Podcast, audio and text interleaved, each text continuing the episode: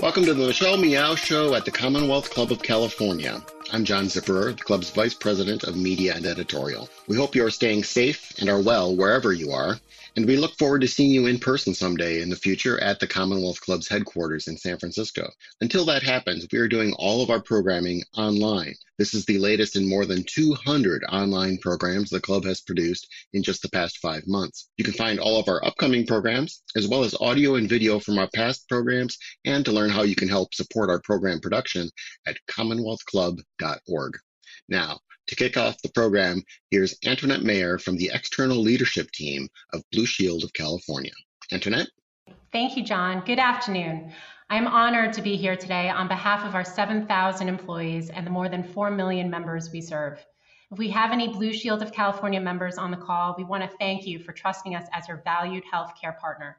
I also want to thank Michelle Meow and the Commonwealth Club for hosting today's discussion and for being the leading national forum open to the impartial discussion of public issues.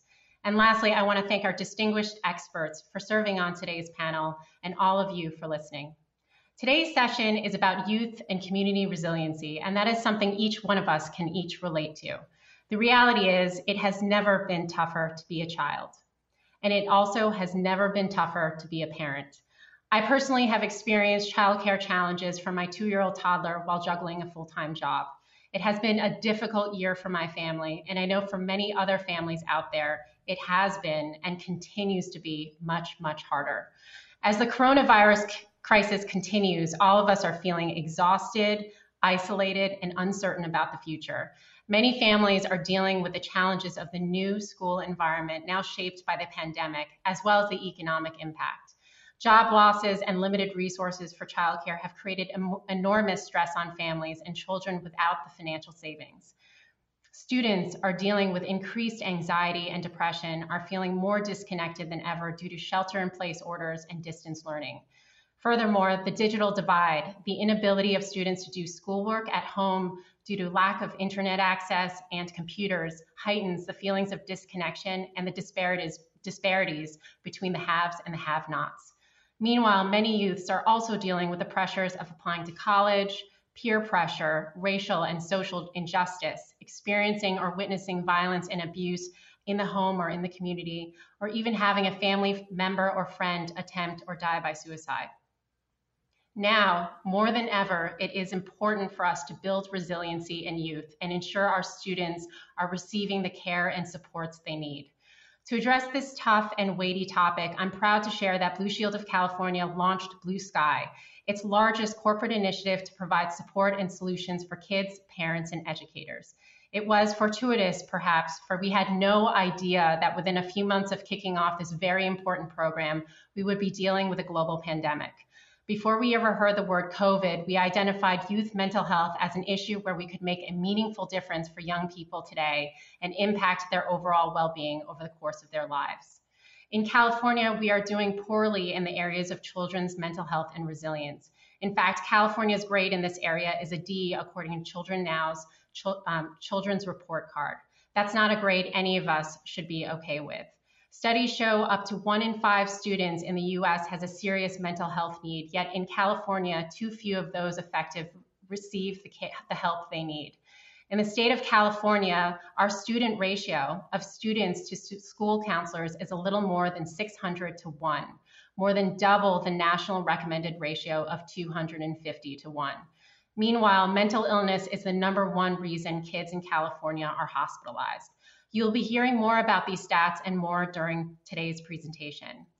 These realities demand action, and we have an important opportunity to impact the health of future generations. Through Blue Sky, we are thrilled to partner with important organizations like Wellness Together, the National Alliance on Mental Illness, or NAMI California. We actually just completed a really neat campaign with DoSomething.org that you'll hear more about later in today's program. We're also fortunate to be working in concert with the California Department of Education and local school districts. The whole idea is to work with these groups to help build a healthier California by developing resilience and strong minds in our children. Our support is focused primarily on school based interventions at middle and high schools with special attention paid to low income communities. Through this program, we're also working to raise awareness about emotional health issues and break down stigma at schools. I think you all get the point, so let's get started with the program. I'm really happy to introduce to, to you our panelists. First up, we have Jeremiah Aha, Assistant Director of, at Wellness Together. You'll also hear about uh, hear from Jessica Cruz, Executive Director of NAMI California. We're also really pleased to have Joanne Clark, Senior Director of Educational Services at San Leandro Unified School District, to really give us the perspective on what is happening in our schools. And Janisha Metcalf, Head of Campaigns at DoSomething.org, will be talking more about our cool campaign that we just wrapped up called The New State of Mind. I think you're all in for an insightful conversation on a topic that, in this environment, is not getting the coverage it deserves. So settle in. Now let's begin our program. I'll, I'll be joining at the end of, uh, of uh, at the end of today's program. Here's our moderator for today, Michelle Meow. Thank you so much, Antoinette. Thank you so much, Antoinette. Thank you to the Commonwealth Club and Blue Shield of California for putting this program on and all our thought leaders who are joining us today. If you're joining us live, feel free to send us questions. We want you engaged. And of course, if you're concerned, you have a, a thought or a comment, send those to us too.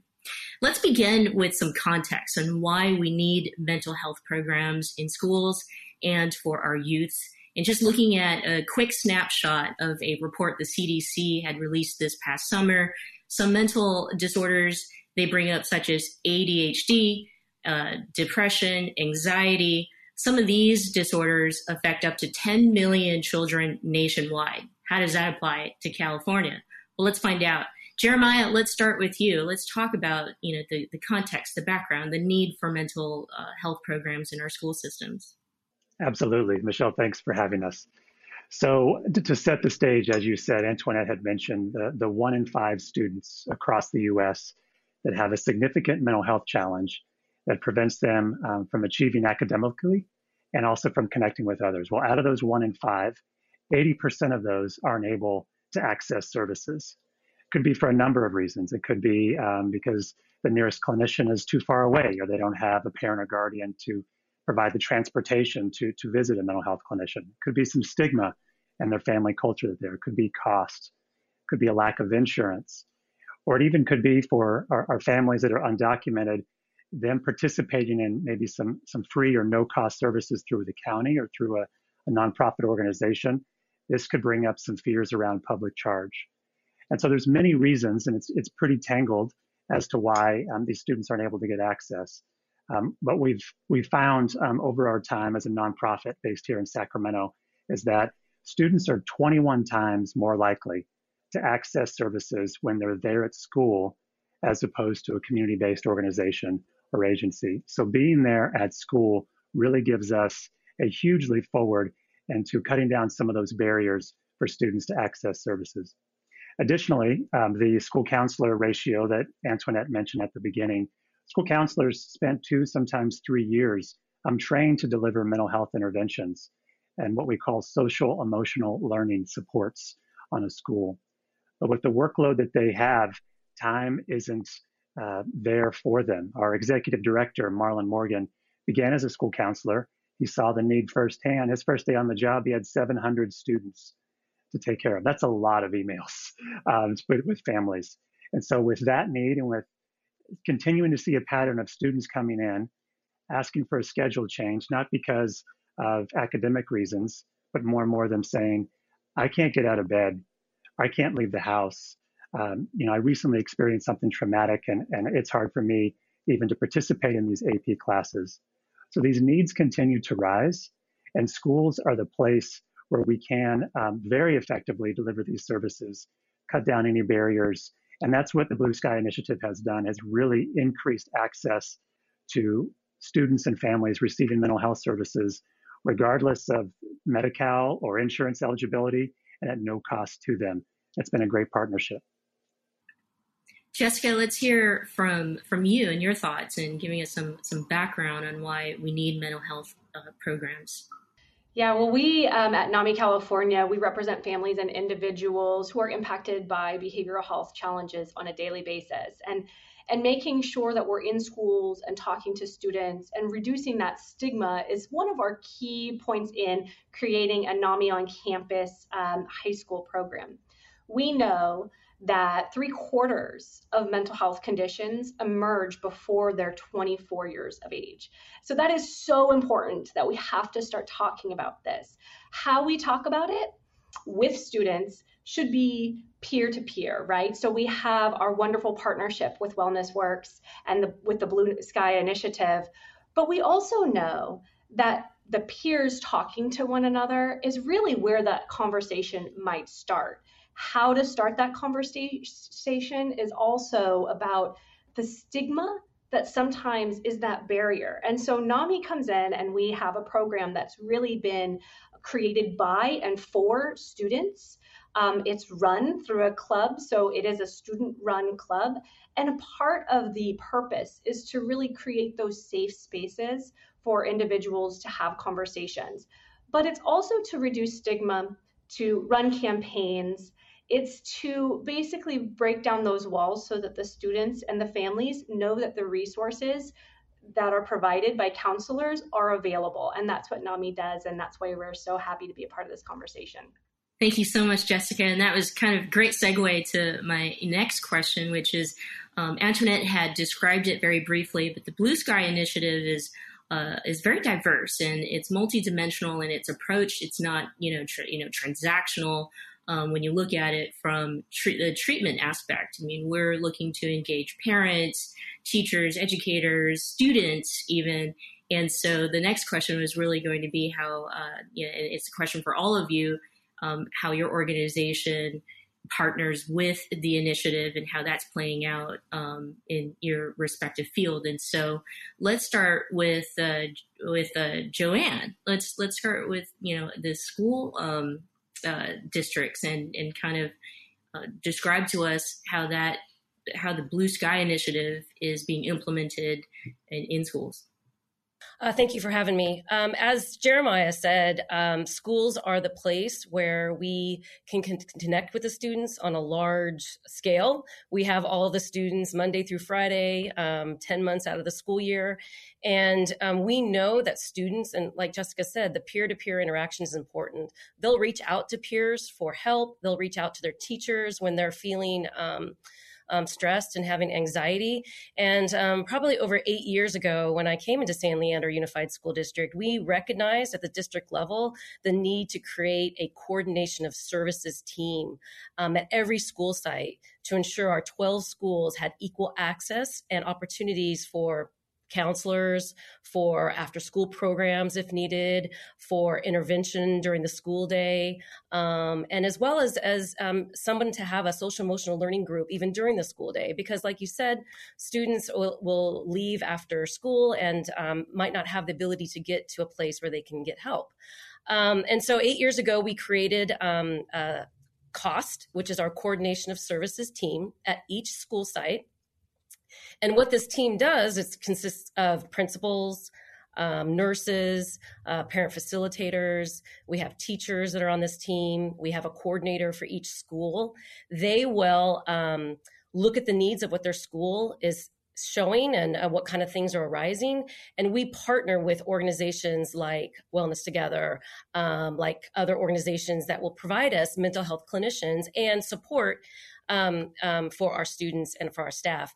And so we're really fortunate because it does take a community and a school district, families, teachers, principals all together. And without that coordination of service team in place at every school, it would be discombobulated. It wouldn't it wouldn't work.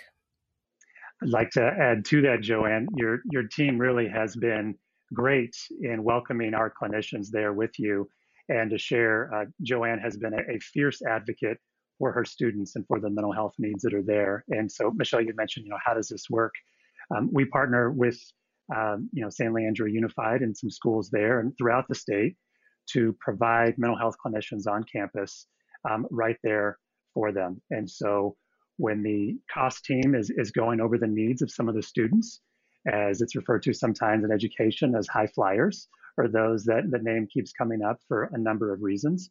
And we can see what are some additional supports that they might need in order to get them back on maybe showing up to school um, more than they have been, or for behavior or academic performance. And so, in joining with them, because our goal is never to supplant or to replace any work that a school district does, but really to supplement and to work with them. It's kind of a part of our name is our mission to work together with them. So collaborating with them and really from the COST team, a, a program referral is sent and a student's able to receive 10 to 13 weeks of weekly sessions of cognitive behavior therapy. And oftentimes, students that maybe were looking like maybe needed some placement for special education or um, relocation to an alternative education site, something like that. Maybe what they needed was a space where it was free of judgment, it was emotionally safe for them, and they could be themselves. And we oftentimes find that um, those gains end up happening, and then it kind of goes back to the COST team and say, you know, what else can we do um, for this student? So it's a little bit of the how and how this is working. And again, this would not be possible without the funding and the partnership um, with Blue Shield of California. Thank you so much, Jeremiah. It's really, really exciting. I mean, you know, I've looked back at even just my own uh, growing up and going to school and um, you know seeing a counselor and and one counselor, you know, for a lot of students. Uh, I I just kind of looking back, it's like I really wish that there were a lot of my counselors at the time for every one of us. Um, but Janisha, I you know I'm very very excited to hear about do something good and the reason why is because, you know, we talk, when we talk about mental health, and Jessica had mentioned it earlier, you know, the stigma around it. I think for, for many parents, for many peers, uh, many people, when you have questions about how can you help, um, sometimes you look at it from the treatment aspect without looking at it from you know the individual aspect that our youths are resilient they're courageous and they can stand up on their own. And so janisha let's hear from you how uh, do something good is partnering with the blue sky initiative and allowing for our youths to really thrive.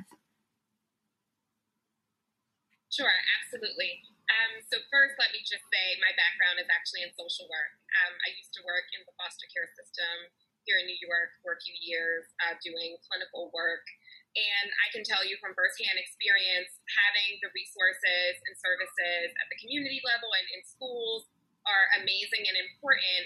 Um, but near peer and peer to peer engagement is what students want and need, right? Um, so I'm a mom of two. I know there's so many times where I'm telling my children something and then let an older cousin or someone who is a bit closer to their age say the exact same thing. And all of a sudden, um, it's you know, it's heard and it's received.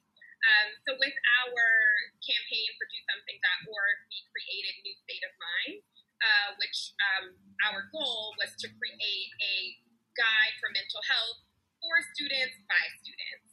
Uh, so we source mental health tips from students, and our goal was to get 44,000 tips. Um, young people continue to blow us away and do amazing things um, and we received 74,000 tips, uh, with 16% of those coming from young people in the state of California. Um, and so we just do something here. We believe in listening to young people. We believe in the power of young people. Um, and so a lot of what we heard in terms of those tips were uh, things like the importance of understanding how to balance their time now that homeschool and remote instruction was taking place um, young people spending way more time with their families than usual, right? So if you're worried about uh, a relative or if you have a younger sibling that you're not used to spending 16 hours a day of, I'm an oldest of three, so I can relate to that as well.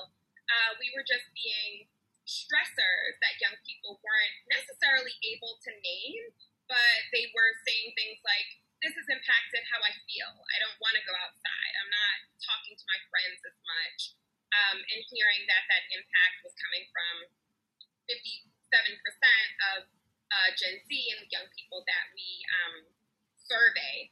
Um, and the last thing I'll share, just in terms of the importance of the Blue Shield uh, campaign and the partnership and how timely it was, we spent a lot of time and research thinking about COVID and surveying uh, young people because we knew it impacted 52 million young people. But I also want to offer that um, additionally, racial trauma has been a huge pandemic that we've all been um, grappling with, right? So you're watching the news, you're seeing protests, you're seeing unarmed people killed. You don't have that in counselor's office to you don't have that buddy or friend that you usually talk, right? You're sort of processing that information on your own. Um, so we do think that having this mental health guide has been a resource, not just for if you're struggling with homeschool or your family situation, right? Maybe your parents laid off, but also that racial trauma piece as well. So very timely and very important for our young people. Thank you, thank you so much. I'm, I'm so, and you're, you're so right. I mean, we're all affected, we're all impacted too, and uh, I'm, I'm looking for something so good. And so, my apologies earlier. It's do-something.org, not do something good. Um, but that's also a great segue to the conversation around COVID. I know so many parents, community leaders, educators, we're all talking about it, how it's impacting us, but especially our youths and the school system. And so let's go to the rest of the panel and, and talk about how you're pivoting during this COVID situation. Jessica. Yeah, thank you so much. And, you know, I can totally relate. I am a mom of two as well. And, you know, we had to do a total pivot when it came to homeschooling and working from home. Um, my daughter lives with anxiety, and so she had to, we had to try and figure out how do we change her therapy appointments to telemedicine. And um, she needed it a lot more. She had more frequent visits with her therapist. And so all of this change that causes um, that anxiety within us as adults is also manifesting in children, and they don't know how to deal with it. And so, what we have done is when we're virtually pivoting into this virtual world, um, we're trying to make sure that uh, that we're still available, so that NAMI is still here. We are experts out of our own experience. So if you have something that you have a question about, we have the answer as far as our experience is concerned because we've been there, we've done that. And so recently with COVID and working from home, um, we held a youth symposium for California where we had hundreds of students throughout the state come and join uh, a two day event. And um, we're also changing our NAMI on campus curriculum, club, club curriculum, since they can't meet um, during their their uh, times at school. We're changing it so that they can meet virtually and we can continue to partner with groups to bring information like do something.org. It'd be so great to bring to our kids about that resource and that tool. And then how do we connect if they are having trouble and some issue? Who do they turn to within their school district where they can talk? And, and so we've been working hard internally to make sure that our students uh, within these clubs, not only now that they're starting a new school year, but they're also prepared to take care of their wellness and to also understand when those triggers are in place to get that higher level of care. So, uh, at home, we've been doing a lot of work uh, doing that pivot, and my daughter is doing excellent in um, all of the new changes that have happened. She has an amazing therapist that she's able to talk to. Um, and we in NAMI California are hearing that you know students are resilient kids are resilient. And so i've been telling my kids you know you're a part of history here. And how we shape that history is how we're going to respond to that. And so really we're going to be in the history books not only for covid but all of the the injustice that's happening within our world at the moment how we respond and how we handle it is what's going to make the biggest difference. And so um, that's what we've been trying to do both at home and at NAMI.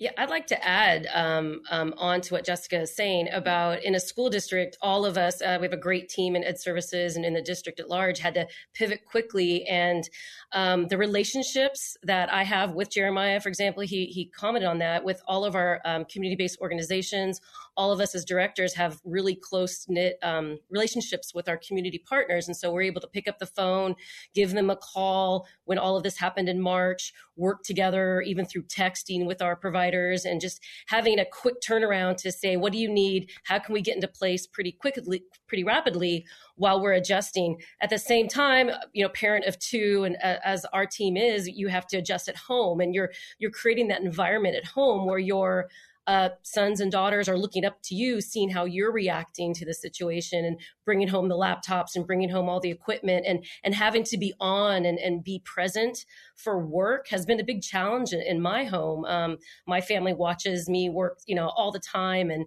and, and they know it's important because um, when you when you want kids to feel comfortable in this new environment.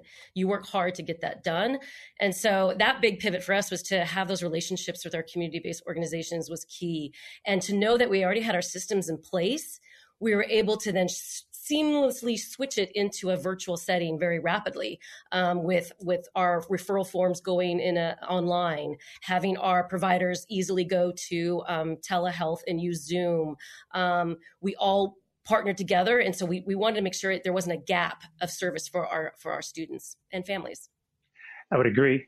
Yeah, definitely. Um, Joanne Joanne speaks truth. Um, I'll add too, as we all, whether it be if, if, we're parents or if we live with others, the professional pivot and adjustment we've had to do in a time where stability and predictability and familiarity is kind of foreign right now. And I think uh, it's important to bring up our LGBTQ young people and the transition that they've had just in what their worlds has looked like, because not just for LGBTQ young people, but for many students, school was the safest place for them. That was where they connected with their peers. That was where they had people that love and respected them as they were, that where their preferred pronouns got used, whether it be by teachers or school staff or their friends. And for many, not for all, but now those students maybe are, are back at home. Um, there was a there was a study released by the Trevor Project earlier uh, this summer, and it was 40,000 young people ages 13 to 24. And one of the findings that came out of that was that 40% of the LGBTQ young people had considered suicide in the past year. This is the survey ended in March, so before some of these COVID restrictions and quarantine and shutdown had happened. So for many students, they are at home, and um, this is not the safest place. It's unwelcoming, maybe at best, and maybe at worst, it can be even emotionally or physically harmful for them. So what does it mean, and the value for our clinicians to to pivot very quickly to telehealth? We're I consider ourselves and our team extremely fortunate because we've been delivering telehealth or counseling via um, video conferencing here over Zoom since 2017. And so our entire team of clinicians was already trained. We already had the um, processes to go completely paperless. That was already in the works. So within a matter of about 48 hours, it was a quick co- phone call to Joanne and other district leaders for the other districts we're at, just to make sure, even though it's kind of in our agreement, just to say, we're prepared for this. We already have a draft email set to go out to all the principals to let them know. And um, we were off and running. As, as Joanne said, there was um, hardly a gap in any of the services. And in some districts here in the state, the students continued to show up for those weekly appointments, some of the caseloads from 75 to 90%, what we call utilization rates. They were still showing up to that, even if it meant, hey, don't have access to Wi Fi at home, but we can do our session over the phone. So that has been huge. And for some, I think lastly, I'll say for some students, it has been helpful therapeutically because we're able to get an inside look at their world. We can see, oh, hey, there's a guitar in the corner of the room. You play guitar? What kind of music do you like? And now we were in their world almost literally. And that even helped for some of the vulnerability to increase, some of those walls to come down. And um, that's some of the positive things that we have seen. And we hope to continue to see that as a lot of the shelter in place orders are, are still existing, especially in California. Janisha, would you like to add a little bit more? I'd love to go back to the 74,000, you know, stress reducing tips and, and talk about, I mean, I think as we're sheltering in place and we're learning that um, our youths do yearn to be connected regardless, and we can find ways to do that um, from a, a, social perspective. I would imagine 74,000 were, you know, kids reaching out to connect to one another. Uh, so you could talk a little bit about that. And what are some of those stress reducing tips that our youths are sharing? Yeah, absolutely. So 74,000 of those tips actually came from 48,000 young people.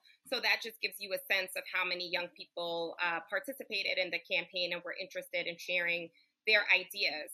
And the, the tips that they shared really centered on a few themes. So, one, balancing um, whether they were at work and their new homeschool curriculum Uh, secondly, thinking about how to manage their new stressors in terms of family or just being concerned or worried about uh, loved ones. And also just thinking about the ways in which uh, that they would pr- practice their own self care, right? So if you were a person who loved to go to the gym or seeing that um, there were a number of young people who were really interested in sports and just that camaraderie of being on a team or what that did for both your physical and mental health, those were some of the things uh, that we were looking at replicating for young people and having them, um, a lot of their, their ideas were around creating new um, systems for themselves because their routine, to Jeremiah's point, was completely thrown off, right? So you're not running on, on the track field, uh, you know, three times a week anymore. So figuring out how to do that in a physical distancing way uh, were some of the tips that we saw. Um, we saw music as a natural uh, sort of self-care routine um, come in at uh, 27,000 young people listing that um, as one of the key tips um, exercising, finding social distance, uh, physical distance ways to do it, um, and also just having a buddy system and checking in with a friend was something that we saw come up repeatedly. Um, so we had an additional campaign that we uh, ran um, as well called Mental Note, and that gave an opportunity for people to send a note to a friend um, and to check in either um, prior to COVID in person, but also that gave you the ability to text in um, what you wanted your friend to know. Hey, I'm thinking about you. Um, hope to see you soon. Or just things that let people know um, that they're they're there for um, each other. Um, so we heard listening as being one of the key tips for young people.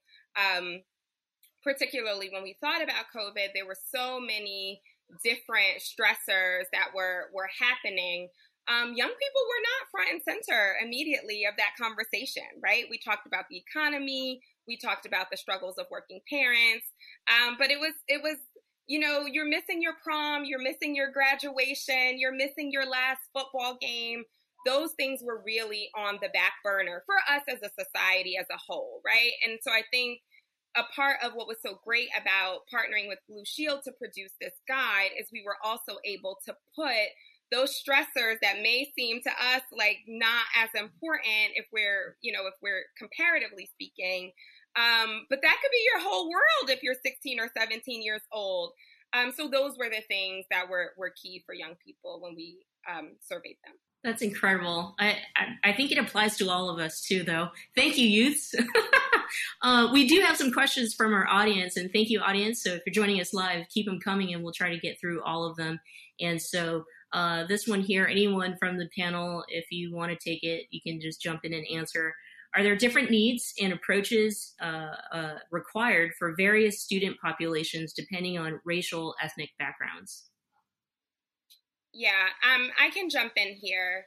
Um, so, as a part of our work for Do Something, one of the things I love is that we're across a number of cause spaces.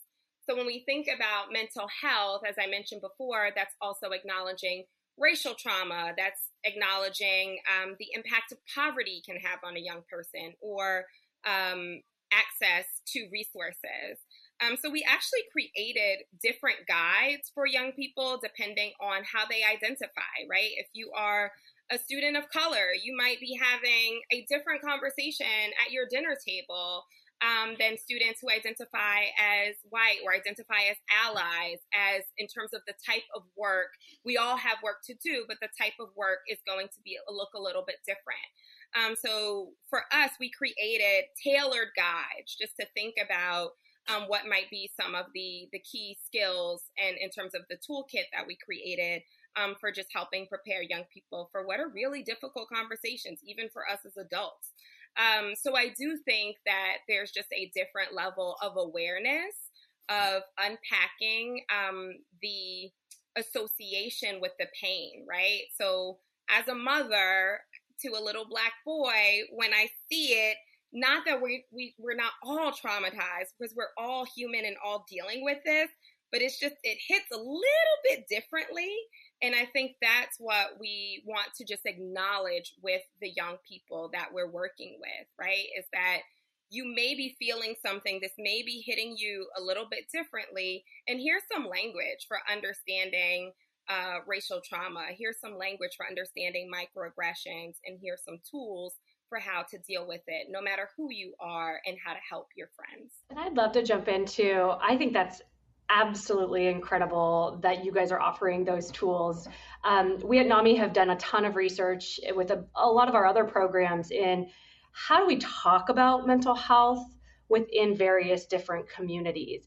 And it's really different, you know, whether you're from the American Indian community, LGBT community, and how you speak about it from a young person standpoint with your family. Also, it, the language that different cultures use and then the different interventions that are necessary in order for people to feel that they're that they're having their path to wellness is is very different and so tools that are are very uh, not just culturally competent but culturally sensitive language sensitive coming from the community so what we did at NAMI is we actually a lot of our programs are adapted not just culturally or, or, or translation, but adapted to the various different cultures. And they were really, um, we, we have all of our, our experts are from various different communities. So again, it's driven by the communities. And so I think it's a great point that we have to make sure that it's not just a one size fits all when it comes to talking about behavioral health or mental health issues. It does depend on you know which community you come from or where you identify and how do you talk about that and preparing the the people who you're seeking that help from whether it's a faith-based community member whether it's your you know not everybody likes to go to to a clinician they don't they feel maybe that that's not comfortable for them and so making sure that that people have the ability to seek services where they feel comfortable from people whom they feel are comfortable with, who look like them, understand them.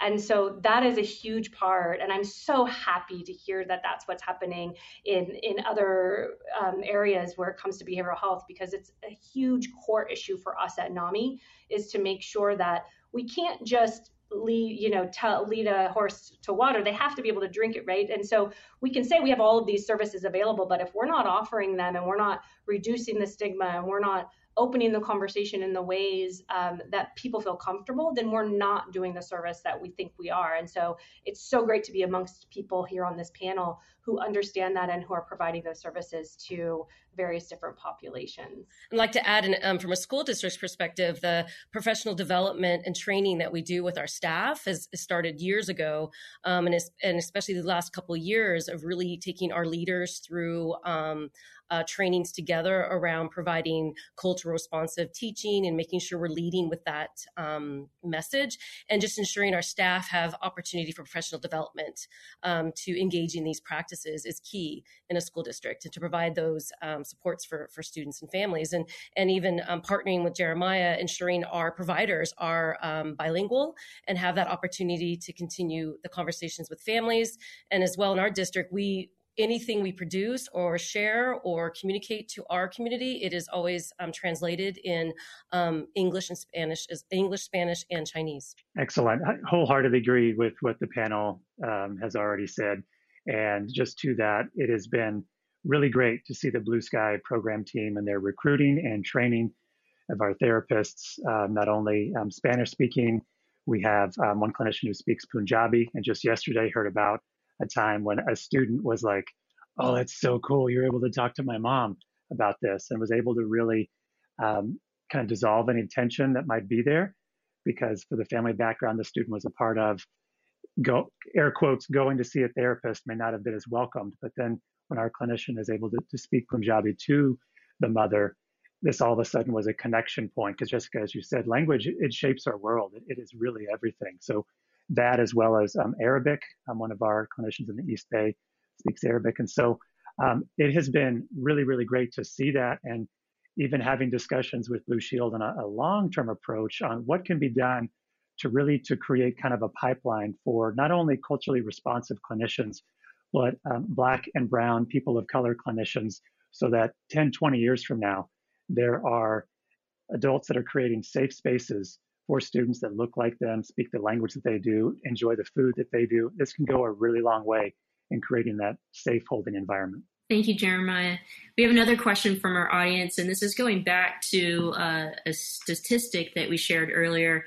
Is the 600 to 1 ratio of California students to counselors the same in wealthy schools and communities in low income schools or communities, or do wealthier communities provide more counselors for students? I'll jump in a little bit, Joanne. You might have some context too. um, I would say Anecdotally, yes, it could be lower, especially if it's a private school, it would be lower. The national recommended average that Antoinette had mentioned um, from the American School Counseling Association is 250 to 1. There's only a couple states uh, in the US that have that. Um, but here in California, because of um, per, what they call per pupil spending and some of the funding that um, district leaders like Joanne gets, they're, they're limited into how many positions they're able to provide that particular school. So not all of them are like that. And maybe Joanne, you could speak to some of the breadth of districts, particularly in East Bay or beyond. Yeah, um, it is um, per district. and it's it's different across the state. Um, as more resources and more opportunities are provided for school district, we analyze that under our local control accountability plan, which is called our LCAP, and we analyze the needs um, and get input from our community and input from our stakeholders to create our budget and our plan. Um, this year, that's shifted a bit, another pivot into another another uh, a, a, spending plan for this year due to COVID. But yeah, it, it's different and it's it's not equitable and it's not the same across California and and and legislators and and needs to have more clear uh, support for school districts to serve their populations and, and be very local control around giving those districts more funding to provide this opportunity and, and support. That's why I partner with, and I, I, as Jeremiah said, you know, some people have said, you know, Joanne, you've got a little hustle. And I'm like, yeah, because it's important to me if I get out there and I connect with as many community people I can, because I want those resources for our district. I want those extra uh, providers to come to San Leandro. And I want that for the whole state. So it's not just my district, but it requires us to get out there and connect and, and um, work together. And uh, one last question before we go back to our program. Um, and I can't believe it, but we're almost out of time. Uh, but this is a good question. What are one or two most simple or simplest things that students can do to help themselves? Uh, we'll start with with Janisha. Yeah, I love this question um, because I think just in the same way that we spend so much time and attention on learning style, right? So if you're kinesthetic or if you're visual in um, the academic world, we spend a lot of time really specializing um, our curriculum to students of different learning um, styles. I think students should also know their coping style and know their style, know what triggers you, right? So that you can self protect and build up um, that resiliency. And even just thinking about, you know, my own child when there is a conflict or something um, that's going on in her world, we have um, Draw Journal Jam so the options are, you know, do you want to draw this out? She's very artistic. Or is this a journaling moment where you really need to do a deeper process and reflection on your actions and what's next? Or are we having a dance party, right? Is this something where you just may, may need to shake that energy off and jam it out a little bit and then we can have a conversation? Um, so I think from a student perspective, you know yourself, you know what, um, makes you feel better. You may not necessarily have the language. That's what I'm always telling students, right? You may not be able to say, you know, this is the onset of anxiety or or speak in the way that us those of us who are clinicians will speak about it, but you know what makes you feel better. You know what makes your friends feel better. Um, so I think that coping style and coping skills is really important, especially in this moment. Yeah, I would say the two biggest things uh, would be creating a schedule because having that consistency when we don't have school, um, you know, having that I get up at this time, I'm going to bed at this time really helps create that structure. And then sleep. I think sleep is an underrated um, mental health drug that is free and available. And I know that for me, at least when my anxiety takes on, I cannot sleep. and so I have different ways of making sure that I, I put in some of my own um, self care techniques. So if, if sleep isn't something you're like, no, Jess, that is not going to help, I can't do it you know try and figure out a schedule for your sleep. And you know do you have to go to sleep at a certain time? Do you not have your phone an hour before you go to bed? Do you have your phone? Does that wind you down um, meditation. I've been listening to a lot of meditation that helps me fall asleep and i stay asleep. Um, so i think that those two pieces for young people and at least what i tell my daughter as well is you know making sure that we have a, a set schedule and then getting enough sleep. For young people it is probably one of the most important functions for your brain to help it not only slow down but also to to rev back up when you need it to yeah, and creating the same schedule at a school district in, in the virtual environment as they would if they were coming in person is really important to us. So continuing those patterns of going to sleep, wake up, you check in with your teacher at this time. This is when class starts. This is your recess break. This is your lunch break. Just to consistently um, provide that in a in a virtual setting in schools is important. I wanted to wait there. I think I've stepped on your toes every single time I've spoke, so I wanted to wait. Uh, thank you. These are great tips. The two that I would add would be um, one, just by virtue of the statement, it's impossible to be grateful and anxious at the same time. There's a lot of anxiety around, again, the unpredictability, the lack of stability that's around. And so that can create a lot of anxiety, not only for us as adults, but for our students. And so I would encourage everyone to at least once a day write down, or maybe you, you know, put it on a note on your phone or something, three specific things that you're grateful for. And they can be small things like, hey, my favorite pen. Um, I have, you know, this um, show I'm going to watch later, or um, you know, I have clean clothes today, or what, very specific things, not just my family, and my friends, and my school, but specific. So that would be good. Um, a, a, daily practice of gratitude can help in this time. And secondly, would be um, there's increased screen time post COVID, right? I mean, everything now being distance learning. And um, you know, teens were already spending about six and a half hours a day on personal screen time between TikTok, Snapchat, Fortnite, uh, YouTube, you know, all of these. Um, but one way that I think could be really good is connecting with others, but in a group. And if it has to be virtually, there's tools out there like YouTube watch parties or Hulu parties or things like that. Or coming together as a group. Maybe it's a group FaceTime where you can hang out, but still take the precautions that, that we need to do right now to keep safe and healthy because we can't gather as friends. It's one thing to just go back and forth, kind of an asynchronous one on one environment. It's another to be like this, having this conversation can make dramatic positive shifts in our mental health during this time. Thank you. And Jeremiah, I think students would agree. I mean, talking over one another, you know, on Zoom, it's it's a natural thing now. um, so I'm glad, uh, you know, we're doing that. We're having a conversation, a natural one. And uh, we've got a few minutes left, and so I'm going to cram uh, the, these questions into one. If you could spend a minute or two talking about, you know, the response so far and the lessons you've learned, um, you know, the the resiliencies, maybe some share a story or, or a positivity with us um, before we we ask the very last question. So we'll go back to Janisha. Yeah. So for me, in terms of what's been so positive, is just seeing the response of young people and how they've showed up. Um, in addition to the work that we've been doing with Blue Shield, we're also in the process of registering 250,000 uh, new voters through our voter registration campaign. Um, so just seeing young people show up, right? They're saying, hey, I have more time or I have more opportunity. Other things in my life have been canceled. I want to give back, right? Like that actually came up as a stressor where young people were saying to us, this isn't about me. I'm worried about my grandmother. I'm worried about my dad's business closing. I'm worried about other people um, who can't afford to buy groceries or pay their rent.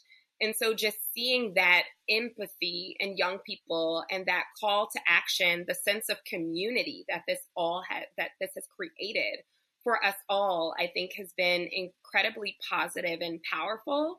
Um, so that would just be my message is that, you know, the, pandemics that we're currently dealing with have made us stronger in a lot of ways, although they've been tough. Um, and I do think that they've shown us the incredible resilience and power that maybe we didn't know um, some of the young people in our lives had. Yeah, I think again, it, it's so inspiring to see how we have all really made this pivot into our new space. You know, who knows? I hope we don't go back to where we were. I hope we move forward, and I hope we I hope we beat this and, and we're able to show our resilience. I hope there's change with all of the injustice that are happening in the world and that we are moving into a better space. I mean, for me, it's hope and and and it's encouragement that we have so many people that are engaged. Um, we too have seen a spike in our engagement with whether it's with advocacy and um, talking to our legislators about various different policies or joining these symposiums or Zoom calls that we do, we're seeing this engagement increase. And so for for me, it's easy to look at all of the challenges and you know, I take a kind of page from Jeremiah and what am I grateful for? And what types of things can we continue to take that were positive through all of this? So the the more time we are spending as a family. I know for some people that that is not a positive. And so but what is? Find that one positive that you have really felt within this whole time and hang on to that and then keep it as you move forward. And i think that again for us all of us here we're all battling something that we don't know about right? And if we can just show up for one another and be there for each other, then we will make this world a better place. And so for me, it's hope. And it's what drives me to continue to do what we're doing here at NAMI in engaging students in making sure families are supported. It's because we know what it felt like to be in these shoes. And so we want to make sure that the next generation changes the pathway that we're we're currently on so that it's different for my grandchildren and, and the services that they're receiving for behavioral health. The world as it looks now is very different, hopefully, for our grandchildren as we move into the next generation. Joanne. Yeah, I'll take uh, Jeremiah's statement too and say we're very grateful in our district that we are all in this together. I mean, we have had um, a, a, lot of support from all of our, our staff, our teachers, our principals, our parents, and just grateful coming together because um, we are all in the same same page same place. And so um, we've been doing parent learning series every Wednesday night in our um, district, and we offer it out to the whole community and families every Wednesday at five. We say sign up and uh, see us at five, and we partner um, with our families to show that we're we're modeling what we're learning too at the same time. So what we're doing is is to ensure everyone knows that we're learning together and being together and knowing that we're together makes it a little less stressful. And we're trying to model that for our for our students in the classroom. We're modeling that at home with our kids our two uh, a middle schooler and a high schooler. Like how do we model that um, we're in this together and that we'll learn together and at the end we'll become be, we'll be better because of it? At the beginning of uh, year one for Blue Sky, we had a chance to visit with every single principal of all the schools in the East Bay and in San Diego County. Had a chance to shake their hands, be in their office, remember what that was like. And uh, I had a chance to sit down, and when we shared with the principal, uh, you know, Blue Shield of California has offered this, and your school district and your school site has been selected to receive these services. And she said, for for how long? Because often in education there can be kind of short-term grants or short-term funding. So we said uh, for multiple years, several years, and she came to tears. And be, because the idea that there would be a partner that's there with them, and it's not just us, it's also Do Something and NAMI of California and Youth Mental Health First Aid, all the partner organizations a part of Blue Sky. To have that was she was overwhelmed with with gratitude, I think even relief, as she deals with a particularly um, with a student population that has seen a lot of challenges impacted by many systems. And so to know that there was going to be someone on site or there available for them was was really it was a powerful moment um, to see. And then finally, heard from a parent at the end of the year that um, tragically um, her grandson's mom passed away right before Christmas, very unexpectedly. And because one of the coping skills we have when we're grieving and mourning is we isolate. And so the student isolated and she said, you know, with video games and movies and just went into his room. He wouldn't talk, wouldn't share much. Um, the school counselor saw that he was going through some tough times, referred them to the program and said he's he's now doing better in school. He's talking about his feelings. He's opening up to me, and he's he's a whole different person um, because of not just Wellness Together, but the school that's there, all coming together to support him through these tough times that he experienced. And it, it has been really great. And that's like two milestones, two trophies that I kind of have tucked away after year one, the Blue Sky Initiative. Thank you so much, Jeremiah. Uh, that brings us to our last question, and, and, welcome back, Antoinette. You'll be the last to answer this question, but really, it's uh, focused on your goals. And it doesn't seem that you know our situation will change anytime soon. And referring to COVID nineteen, and so with the Blue Sky Initiative, kind of where do you see the program advancing as we head into another year, another school year of COVID? Yeah, I think for us, our commitment is consistency, right? We we continue to listen to young people, especially as things evolve. So hearing from them then gives us direction on the types of campaigns we need to run, how we need to pivot, being able to add to that um, crowdsourced mental um, health resource guide and providing them with additional um, opportunities. So, in our, our recent survey, we're now listening to young people in terms of what their thoughts are on the return to school plans, um, the number of young people that are uncomfortable with going back to school in person. Um, so, just creating campaigns and supports around um, support for distance learning and support for um, returning back to school. So, that's our next step, and we'll continue to survey um, and and pivot as we need to.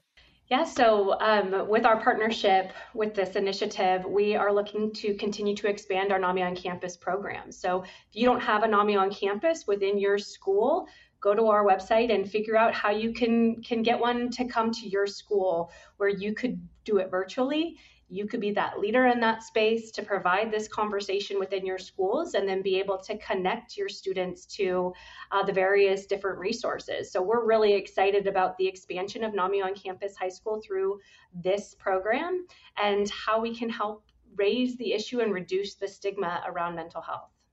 Joanne. Um, we're going into our second year of being a partner with Blue Sky and Wellness Together. And last year we had a, a great success with the program. And so we're looking forward to launching our COST uh, virtually and setting that up for the school year and making sure we don't miss a beat and stay right doing the services for students. And we have our first meeting actually next Wednesday. Um, and so we look forward to continuing um, that partnership and en- enhancing those programs for students and families. We'd like to see a 20% increase in the number of referrals and the number of group services and a, a higher ratio of students referred to services and students participating in services, which really shows there's a good understanding of the program. So those are three of kind of the five targets um, that we're going after for this next year. All underneath, I think what's primary for us is continue to strengthen the relationships with district leaders like Joanne and her team particularly in education, relationships are everything. And so continuing to build that trust with them is really going to go a long way. So, so we're excited, and I think we're well on the right track. The, the Blue Sky program team has done a good job setting us up. We already have some momentum as the school year started. Yeah, so Blue Shield is really proud of what we've accomplished since we launched the Blue Sky program. And we're thrilled to continue to build this program with the partners um, on the call today. Our aspirations will always be ahead of our current state and what is believed to be possible. With that in mind, it's important to us that we continue to respond to what's happening around us and in the lives of those that we're trying to serve. So, as highlighted by all of our panelists today, we really have some important work to do to ensure that we're providing support for students suffering from racial trauma. We're really seriously looking at the impact of George Floyd and other acts of racism on young Black men and women, and how we can continue to build access, awareness, and advocacy for culturally responsive mental health supports for youth of color in California. Thank you all so much. And uh, this was so great. It was so incredible to learn you know, that we have um, some great leaders, you know, who are out there uh, for our youths or our communities, or parents, or education system. And I think that, you know, we all can agree that once we all come together and we put our resources together. I think that that's what provides a healthy community. So thanks for joining us here on the Commonwealth Club. Thank you to Blue Shield of California for putting on the program and for Blue Sky. Um, and thank you to you for joining us. And like John Zipperer said earlier in the program, this is one of over 200 virtual programs that we're putting on at the club. You can check out the full schedule at commonwealthclub.org, or if you're interested in the Michelle Meow Show programs, you, you can go to commonwealthclub.org slash MMS and um, check in with Antoinette. Is there anything else that you would like to add before we yes. close? Yes. Just a couple remarks. So, what a terrific session. I just want to say a huge thank you to Michelle for leading us through today's discussion and to our panelists for their thought leadership, your inspiration, and the support that you provide each and every day to our students across California. Uh, now that we all know how important resilience in children is, the question is what we will individually and collectively do. How can we embrace young people who are suffering right now to ensure that they have the support they need? Uh, first, we'd love for you to help create awareness about this topic by learning more about resilience in children. Please check out the student mental health resources on our Blue Sky website, including the new State of Mind guide available on September 1st, and learn more ways you can help. We also encourage you to use the power of your voice and your network to expand the dialogue through your social media channels. We need everyone's help to raise awareness about this important topic and to fight mental health stigma. Our children are our future. They deserve the best start for a healthy, lifelong journey. That aspiration, which we should have for all children, is why we can never stop. And that is why Blue Shield will never stop. Join us.